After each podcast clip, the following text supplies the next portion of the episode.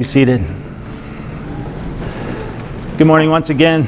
Um, today we are at the very end of our Behind the Music teaching series. This series began way back in the early days of the shutdown with me sitting at my green desk in our study at home and uh, trying to figure out how to do what's kind of designed to, for this context in a, a room at home with my dog.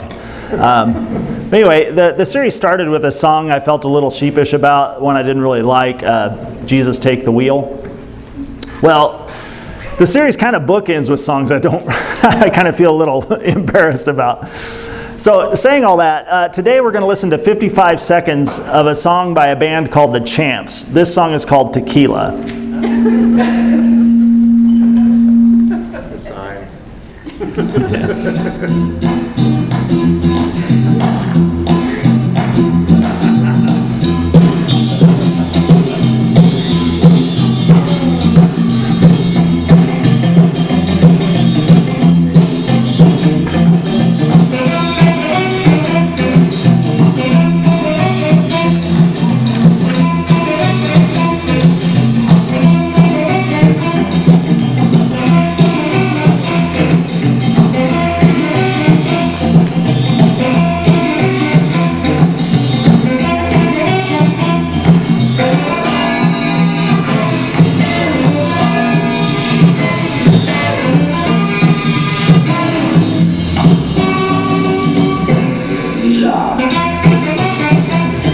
right, so every week we've been looking at the lyrics of uh, popular songs, and it's kind of funny, right?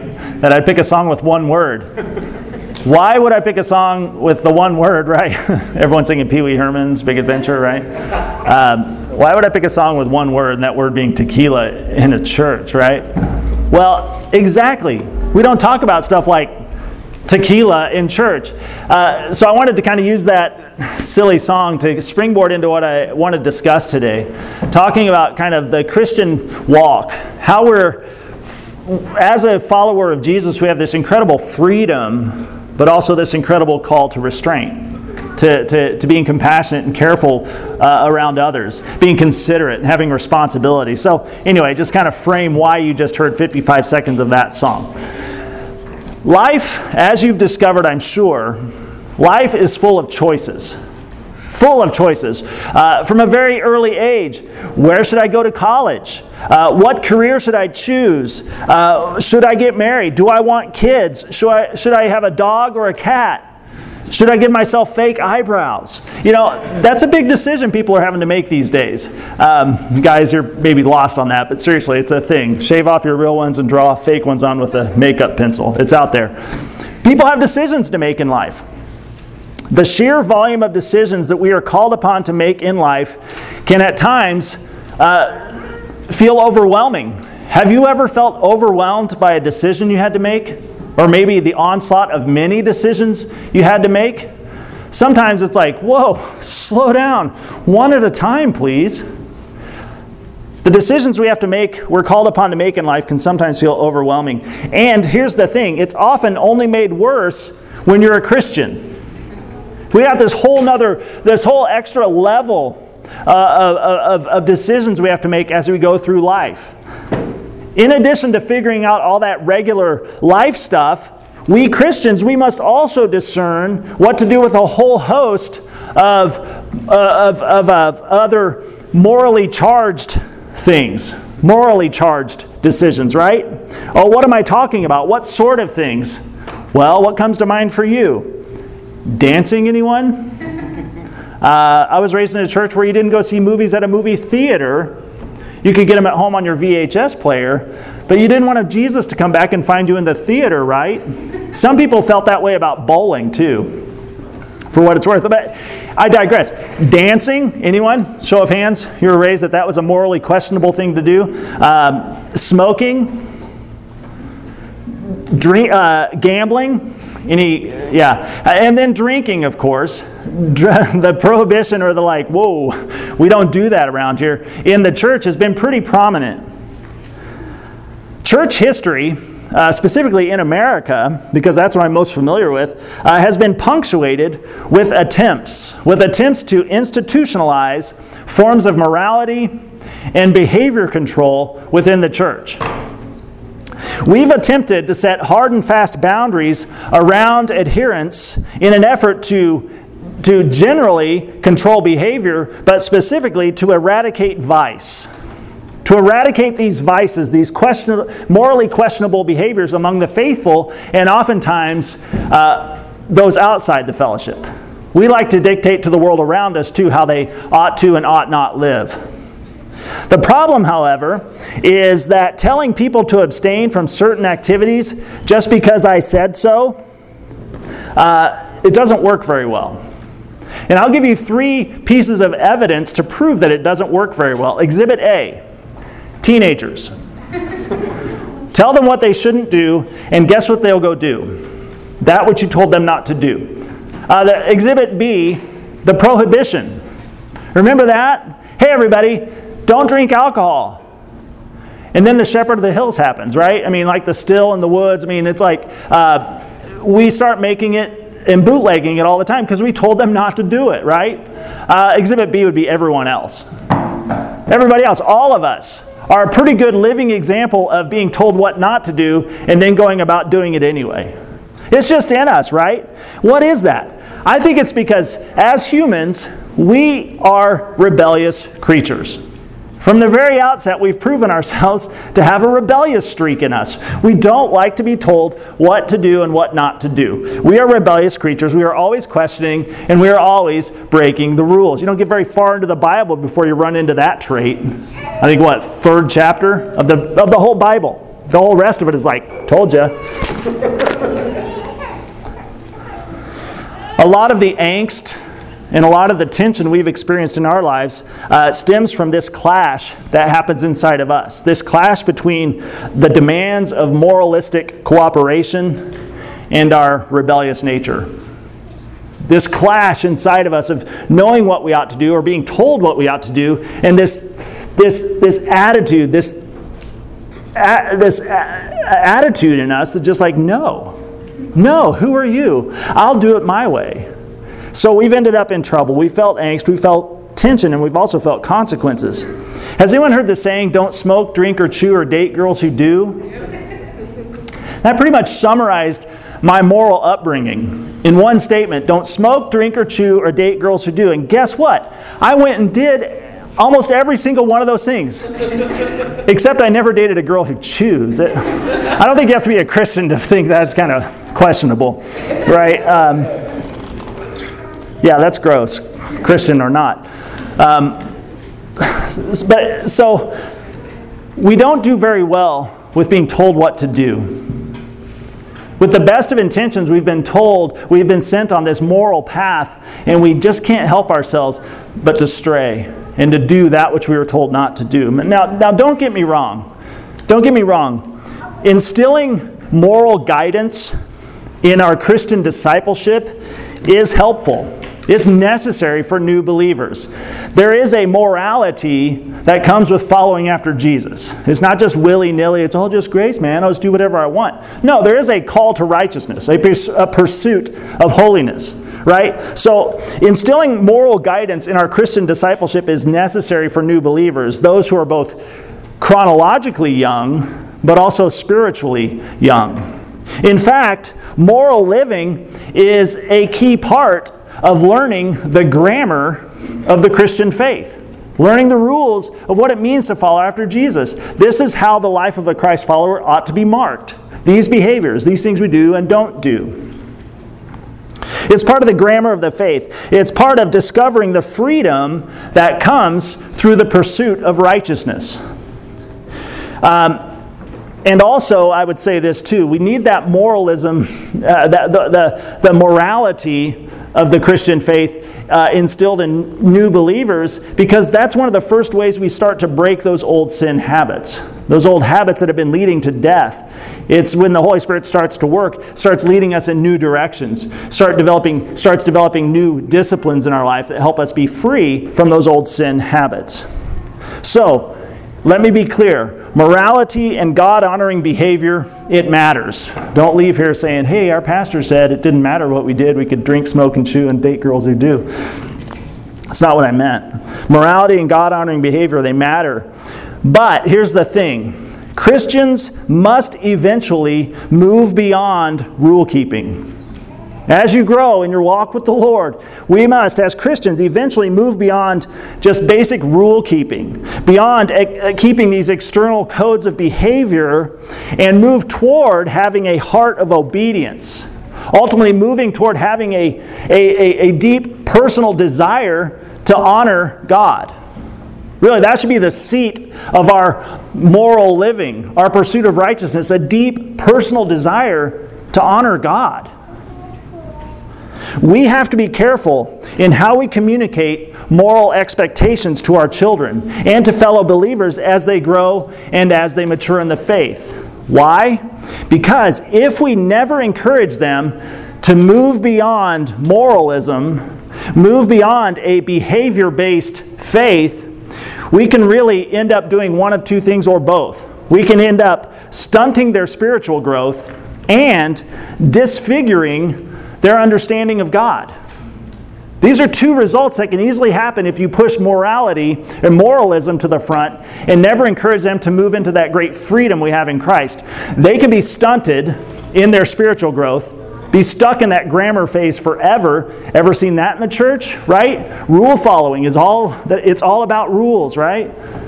So people can become stunted in their faith, and then they can also have this disfigured, deformed understanding of who God is and what he desires. People started under, envisioning this very angry, very angry type A God that wants us to just comply, cooperate, and graduate into heaven. Right? And this can result, when, we, when people's spiritual growth is stunted and they have a disfigured understanding of God, the result is a church full of people who equate rule keeping with spiritual growth. A church full of people who equate rule keeping with spiritual growth and abstention from certain behaviors as a mark of holiness. Because I don't do these things, I'm holy. I'm a mature Christian because I do these things and I don't do those things. That becomes the metric by which we, we are or are not a saint, right? But here's the thing ironically and very sadly, the best rule keepers are often the most joyless, rigid, and fearful Christians of all. Let me say that again. Those Christians you know that are the best rule keepers are often the most unhappy. They're the most rigid and joyless Christians you know. And I can state this from, with confidence. Joylessness, rigidity, and fear are not the things that Jesus came to give us. He made this pretty clear. He did not come to give us the spirit of joylessness, of rigidity, and of fear. In fact, these are the very things that Jesus came to free us from. Would you believe it that Jesus wants to set us free from joylessness, from rigidity, rigid religious living, and fear? Let's listen to Jesus' own words here. Let's listen to Jesus' words about his desire for us. This, my friends, is what Jesus desires for us. Look at John chapter 8. John chapter 8, let's look there first. Verses 31 through 36. Jesus said to the people who believed in him, You are truly my disciples if you remain faithful to my teachings, and you will know the truth, and the truth will do what? The truth will set you free. But we are descendants of Abraham, they said. We have never been slaves to anyone. What do you mean you will be set free? And Jesus replied, I tell you the truth. Everyone who, who sins is a slave of sin. A slave is not a permanent member, member of the family, but a son is part of the family forever. So if the son sets you free, guess what? You are free indeed. You are free indeed. Uh, turn over to uh, John chapter 10 real quick. John chapter 10, verses 9 and 10. Jesus says, Yes, I am the gate. Those who come in through me will be saved. They will come and go freely and will find good pastures. The thief's purpose is to steal and kill, steal and kill. Hmm. the thief's purpose is to steal and kill and destroy. My purpose is to give them a rich and satisfying life. Your translation might say, give them life abundantly or abundant life or life to the full. Whatever the translation, it sounds good, right? He wants to give us a rich and satisfying life. Jesus comes and says this with his own mouth Guys, I didn't come to lead you deeper into a rule bound religion. I came to set you free, that you would be sheep led out into good pasture. That's Jesus' ambition. And that's followed up very strongly by Paul. The Apostle Paul, uh, the former professional religious rule keeper, right? Listen to what he has to say. Turn to Galatians chapter 5. Galatians 5, verses 1 through 4. remember, here who, remember whose voice you're hearing this from, okay? So Christ has truly set you free. Just like he set me free, Paul would say. So Christ has truly set you free. Now make sure that you stay free and don't get tied up again in slavery to the law. Listen, I, Paul, tell you this if you are counting on circumcision to make you right with God, then Christ will be of no benefit to you. I'll say it again. If you're trying to find favor with God by being circumcised, by keeping the rules, you must obey every regulation in the whole law of Moses. So if you want a little bit of it, you got to do the whole thing. If that's where you're going to place your faith. Verse 4 For if you're trying to make yourselves right with God by keeping the law, you have been cut off from Christ. You have fallen away from God's grace. Yikes. This was Paul's transformed understanding of what grace is about, what life in Christ is about. It's no longer about religious rule keeping, it's about freedom, that we've been set free. So Christ has truly set us free. Clearly in Scripture, all throughout Scripture, we find God God is, is not automatically honored by rote cooperation with moral rules. Have you come across this in Scripture? Just because you're doing the right thing doesn't mean God's honored. This becomes pretty clear as you read through the Old Testament and even into the New Testament. God is not pleased with just rote rule keeping. Because why? God is looking at our hearts. Without a corresponding attitude of obedience in His people, our religious rule keeping uh, it can actually be quite offensive to God.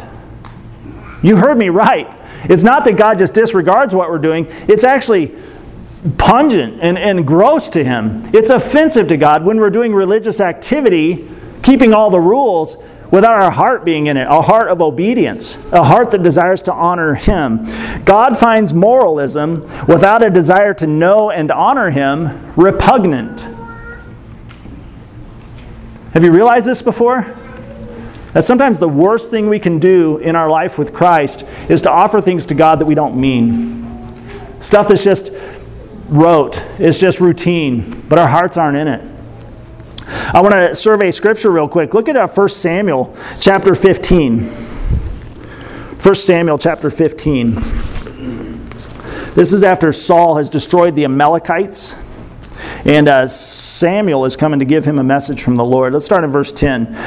Then the Lord said to Samuel, I am sorry that I ever made Saul king, for he has not been loyal to me and has refused to obey my commands. Samuel was so deeply moved when he heard this that he cried out to the Lord all night. Early the next morning, Samuel went to find Saul. Someone told him, Hey, Saul, uh, someone told him, Hey, Saul went to the town of Carmel to set up a monument to himself. Then he went on to Gilgal. Then, when Samuel finally found him, Saul greeted him cheerfully. Hey, may the Lord bless you, he said. I've carried out the Lord's command. And Samuel demanded, Then what is all the bleating of sheep and goats and the lowing of cattle I hear? Oh, it's true that the army spared the best of the sheep, goats, and cattle, Saul admitted, but they were going to sacrifice them to the Lord your God. We've destroyed everything else. And then Samuel said to Saul, Stop. Stop. Listen to what the Lord told me last night. Oh, what did the Lord tell you?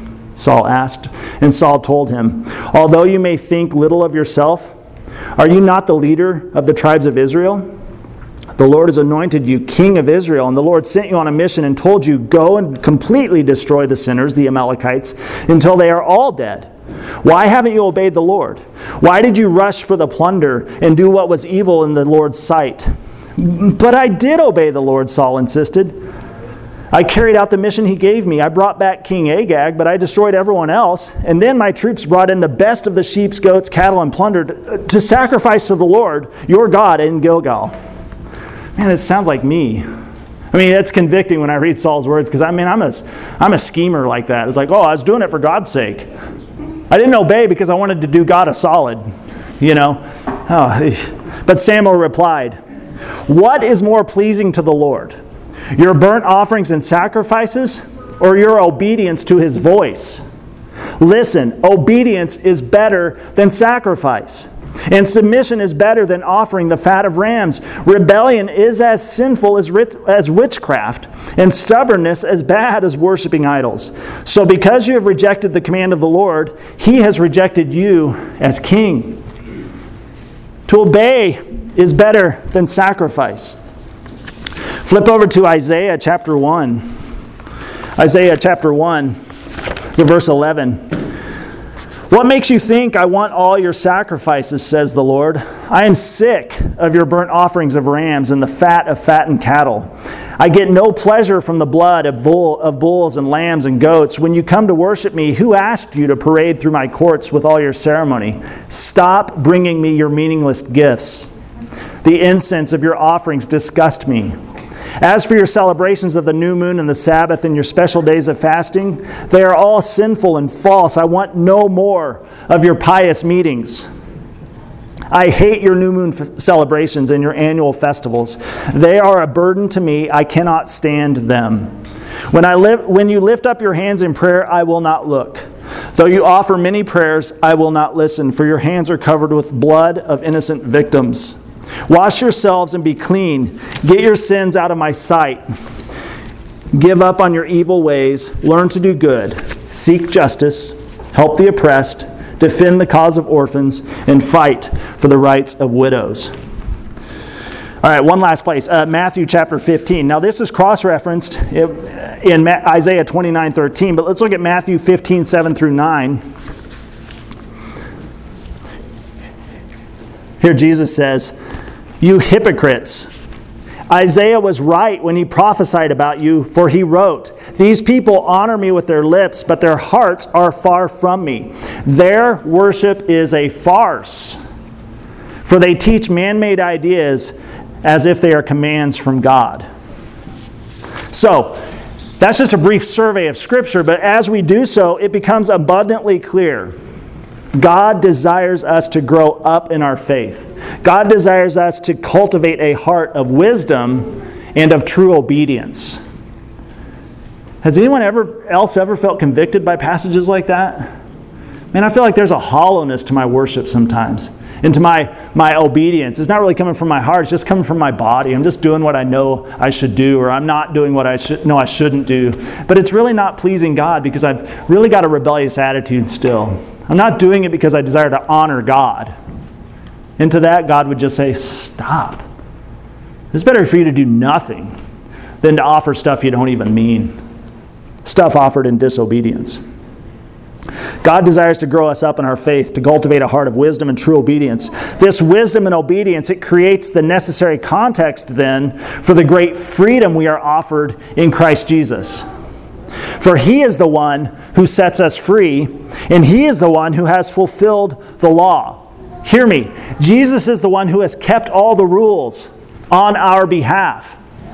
This is how Jesus' life is so meaningful to us. He came and he did that which we could not do. He fulfilled the law, the law which we could not fulfill. He came and fulfilled the law. He came and he kept the rules on our behalf. This is why our faith and trust in him is so important. We, we, we cling to Him.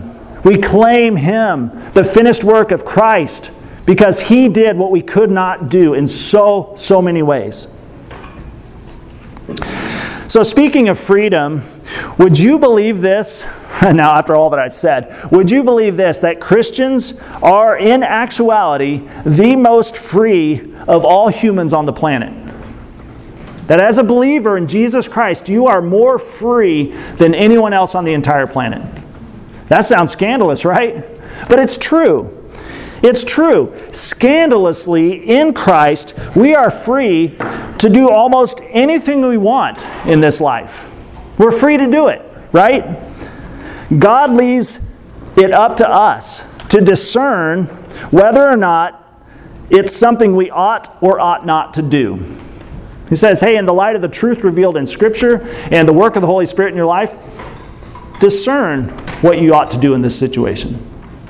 Use this, this divine discernment that you've been given.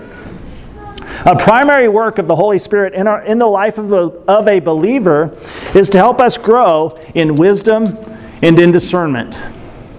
And we do that through becoming students of the Word, of Scripture, of being uh, disciplined in prayer, but also in seeking wise counsel of others, of these fellow travelers that are maturing in their faith also, that are maybe a little further down the road than you, that you can say, hey, have you been through this before? And hearing that wise biblical counsel from them as well, from their experiences in their walk with the Lord.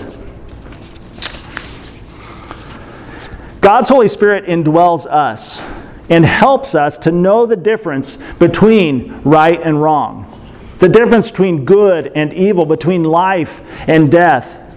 Now, we are the most free of all, all the people on earth. But there are things, we can't get around this. There are things that God has explicitly identified as immoral and evil. There's stuff that are just, there's things that are just non starters. Don't even go there, right? Um, there are certain things which an upright, God fearing person should never do. Exhibit A, the Ten Commandments, right? Maybe review those. That's a good place to start. Uh, there are some behaviors and some boundaries that shouldn't be crossed. Why? Because it harms others or it harms ourselves. It harms creation. It brings harm. It deals death. Those things we ought not do. There are some things that, if we choose to live comfortably with them or to do them, uh, we compromise our Christian witness in the world. There are some things that are, that are bad, they are broken, they're bent, they're, they're things we ought not be a part of. That's clear. Uh, Examples of this include things like drunkenness or gluttony, pride, laziness, bitterness, lying, jealousy, hard heartedness, a lack of forgiveness, violence, racism, etc. The list goes on. Uh, I would draw your attention to, we're not going to go there this morning, but look at places like Ephesians chapter 5, verses 15 through 20, or 2 Thessalonians 3, verses 6 through 13. Paul is talking to Christians saying, hey, get rid of these types of behavior in your life. Do not tolerate these things in your fellowship. These are not things that Christ followers participate in. These are not attributes of a Christ follower. Get rid of them. So know this our walk with Jesus is leading us somewhere. It's not just changing our condition until we die and go to heaven, right? It's actually inviting us into a pilgrimage path that's leading us somewhere. It's leading us further up and further in to Christ's kingdom. Christ's ambition is to see us grow, to see us grow and to become, to grow in wisdom, to grow in maturity, to see us enjoying more and more life and more and more freedom, more and more joy. This is Jesus' ambition. Our Christian growth path should lead us somewhere. It shouldn't be this static, stagnant thing. It actually should be leading us, challenging us, growing us as the days go by. Our pilgrimage is leading us beyond decisions based on rules and leading us toward an increasing ability to make decisions based on this relationship we have with God through Jesus Christ. Our decisions are made more and more uh, on that relationship and less and less on just the rules. What kind of relationship? Well, first and foremost, uh, our relationship with God, as I mentioned. This is the first uh, consideration in this exercising of freedom that we have. When it's lived out in the context of relationship, the first question is our relationship with God. How does this play into my relationship with God? The second is um, our relationships with others. And then that third part is our relationship with ourself, with our own soul, right? So those are three stops along the way of hey, do I, how do I live in freedom in the context of relationships? As we grow in Christ likeness, we grow in our ability to ask good questions and to make good decisions about our interactions. So, we will learn then to ask good questions. And I hope this is helpful because I've struggled with this. Like, how do I live wisely in freedom and not fall into sin? Well, maybe these are some good questions we can ask, maybe a good filter we can put over our lens and say, okay, this helps me understand the way I ought to go in this great freedom that I have. The first question I would suggest is um, uh, let's see, does this decision honor God? What I know of Scripture, what I've discovered in my walk with Jesus, what I've heard from my mentors uh, in my life, does this decision honor God? The second question is Does this bless others? Does this bless others? Uh, does it foster growth? Uh, does it build up the church's strength and my witness? Um, and then that third question is um, Does it honor who I am in Christ? Is it good for my soul? Asking questions like uh, Is this uh, idolatry? Is this uh, sin? Is this decision I'm making uh, playing into my rebellious attitude? Is it leading me toward something that's becoming an idol in my life? Uh, it's this agile, dynamic, lived out kind of wisdom and obedience that Jesus desires for us. And it's this kind of uh, wisdom and obedience that honors God. It's this Christian kind of freedom that truly blesses the world. And it demonstrates uh, God's love to the world and the gospel through us. Uh, this is the understanding. This is the scripture I really want to end up with today. This understanding prepares us then to encounter and implement uh, the Apostle Paul's thinking that we find in 1 Corinthians uh, chapter 6. If you want to turn over there real quick. 1 Corinthians chapter 6, verses 12 and 13. You say, I am allowed to do anything, but not everything is good for you. And even though I am allowed to do anything, I must not become a slave to anything. You say, food was made for the stomach and the stomach for food. This is true, though someday God will do away with both of them. But you can't say that your bodies were made for sexual immorality. They were made for the Lord, and the Lord cares about your bodies. Now, look also at uh, chapter 10, uh, chapter 10, verses uh, 23 and 24. You say, I am allowed to do anything. But not everything is good for you. You say, I am allowed to do anything, but not everything is beneficial. Do not be concerned for your own good, but for the good of others. You see how Paul's leading us into those three questions. Is this, uh, does this bless God? Does this honor God? Does this bless others? And does this, uh, is this healthy for my soul? Okay? Um, so, this understanding from Paul helps us better uh, implement this kind of wisdom. Yes, everything is permissible for us, but not everything is beneficial. Not everything is good for us. Yeah, we can do it, but it's not good for you. So, going forth in this great Christian freedom, we must increasingly be ready to make wise decisions about a lot of different things in life from tequila to tattoos, from credit cards to country clubs, to politics to poker, from Netflix to nursing homes, from Walmart to Wheel of Fortune. Man, I worked on that list a long time. But I hope it illustrates we've got this broad range of, of, of encounters we'll have in life that we need to make, um, in which we need to make decisions. So perhaps it's helpful to think of a triangle of sorts. I've got an image to put up on the screen here. Uh, a triangle of sorts with God, with others, and I drew this by hand, as you can maybe maybe tell. I'm an artist. Um, it, with God, with others, and with me on the three corners. And they're all connected by lo- a line. This is what I call the triad of relationships. Okay, this is kind of the, the framework of, dis- of understanding we need to carry forth with us.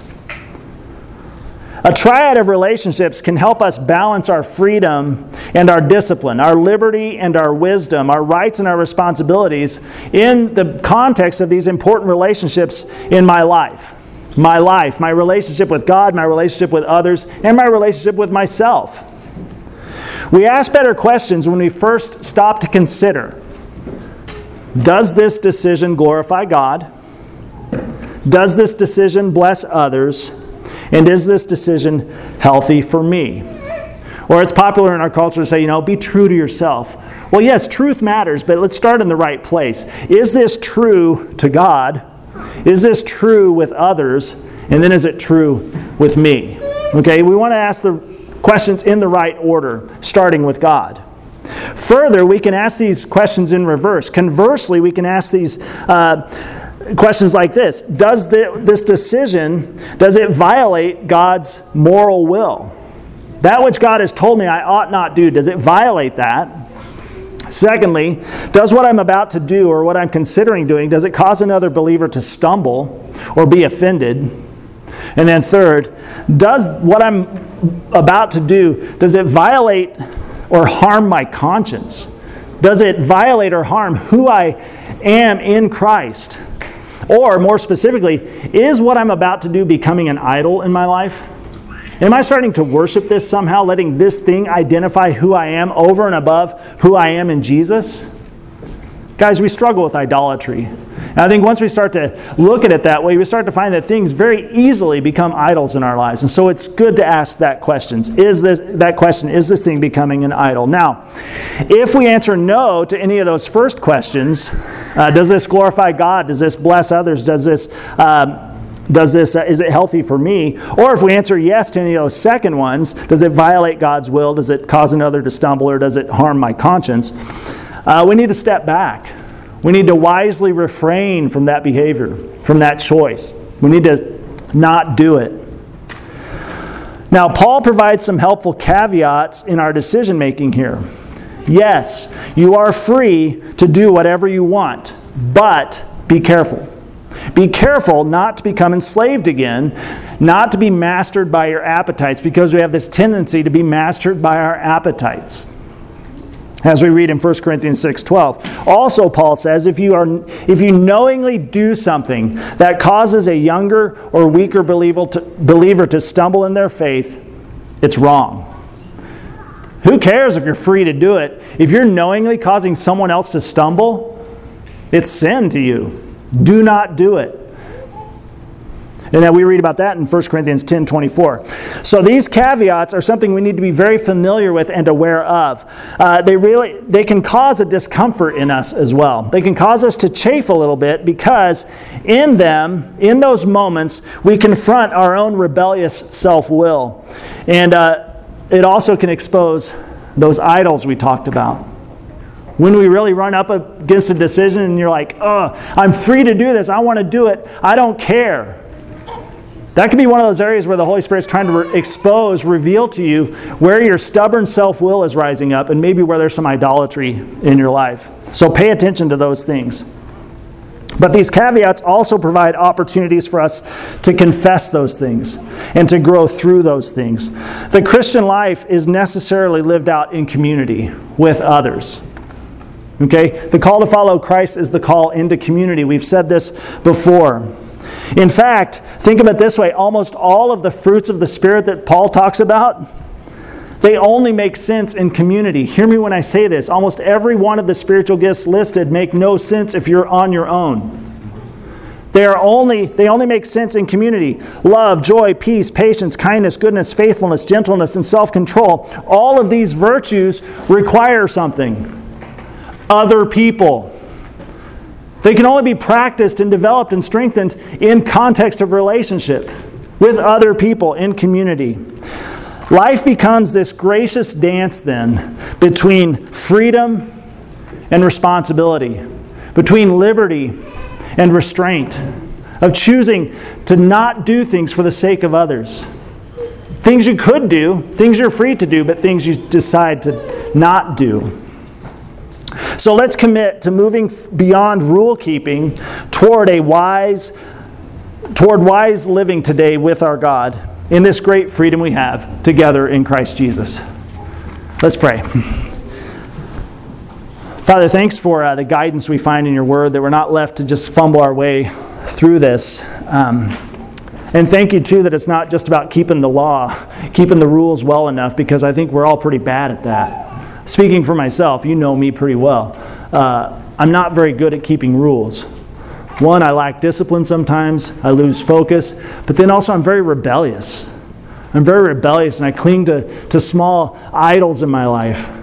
God, this is the ongoing work of your Holy Spirit in me, and I think it's the work you're doing in all of us, calling us toward more and more Christ likeness on this pilgrimage path that we would become more aware of this freedom, yes, but also the call to righteousness Lord, I pray that you would work the truth of your word deeply into our hearts, that we would sit with this, pray through it, listen to your Holy Spirit, seek counsel, seek confession. God, this is where you're at work in us, and I know that a lot of us have struggled with trying to balance this tension that we're called into this freedom and this responsibility. So, God, I pray that we would give up on our selfish ambition, our right uh, to do whatever we want, and that we'd offer that up to you as a sacrifice. And that it would come from a heart of obedience and a desire to honor you, and that it would be pleasing to you. God, make our lives living sacrifices to you. Lord, I pray that you'd work this uh, message deeply into our hearts and uh, that we'd hear clearly the, the wisdom of Scripture, but also uh, the, the words of your Holy Spirit. We ask this in Jesus' name. Amen. Whew. All right, let's uh, finish up with a couple quick announcements. Um, I would like to uh, follow on. I started reading a book uh, last night that goes well with what we talked about today. It's a book by N.T. Wright called After You Believe. Uh, it's called uh, Why Christian Character uh, Matters. It really talks about that that point in the Christian life between when you come to faith in Jesus and when uh, either Christ returns or you uh, end up in heaven, like that broad, meaningful section of life, right, between the two. Yeah, Christian character matters. So it's called After You Believe. It's been really good so far. So it's a good uh, recommended reading if, if you're looking for something. Also, uh, uh, if you'd like to uh, give today, there's an iPad back there. There's some offering baskets up here. We're not going to pass those around just to minimize the spread of germs. But uh, we view the giving of tithes and offerings as an intimate expression of faith and worship, and we want to be sure to provide opportunity for you to do so. So uh, this week, you'll be getting another uh, Care Group's weekly roundup. That's a good way to stay up to speed on announcements and stay in touch with each other. I want to thank all of our Care Group leaders that have been diligent in reaching out and staying in touch with people during the shutdown. It's been tough to not see everybody, but I'm thankful that we had the technology and the means to just check in and say hi and uh, help bear each other's burdens. Uh, as we go forward and we're able to meet again, we're going to try to maintain that structure so that we can care well for each other and stay in communication. And hopefully, as we start gathering together again, you know a few more names. I mean, that you can come in and feel a little more comfortable, comfortable because you know people. That would be a great takeaway as well. So, uh, let's see. That's it for me. If you want to stand, we'll pray as the Lord taught us. Our Father in heaven, hallowed be your name. Your kingdom come, your will be done on earth as it is in heaven. Give us this day our daily bread, and forgive us our debts as we forgive our debtors. And do not lead us into temptation but deliver us from the evil one. For yours is the kingdom and the power and the glory forever. Amen. Now, all glory to God who is able, through his mighty power at work within us, to accomplish infinitely more than we might ask or think. Glory to him in the church and in Christ Jesus through all generations, forever and ever. Amen. May the grace and peace of our Lord Jesus Christ be with you. Thanks. Good to see everyone again. Have a good week.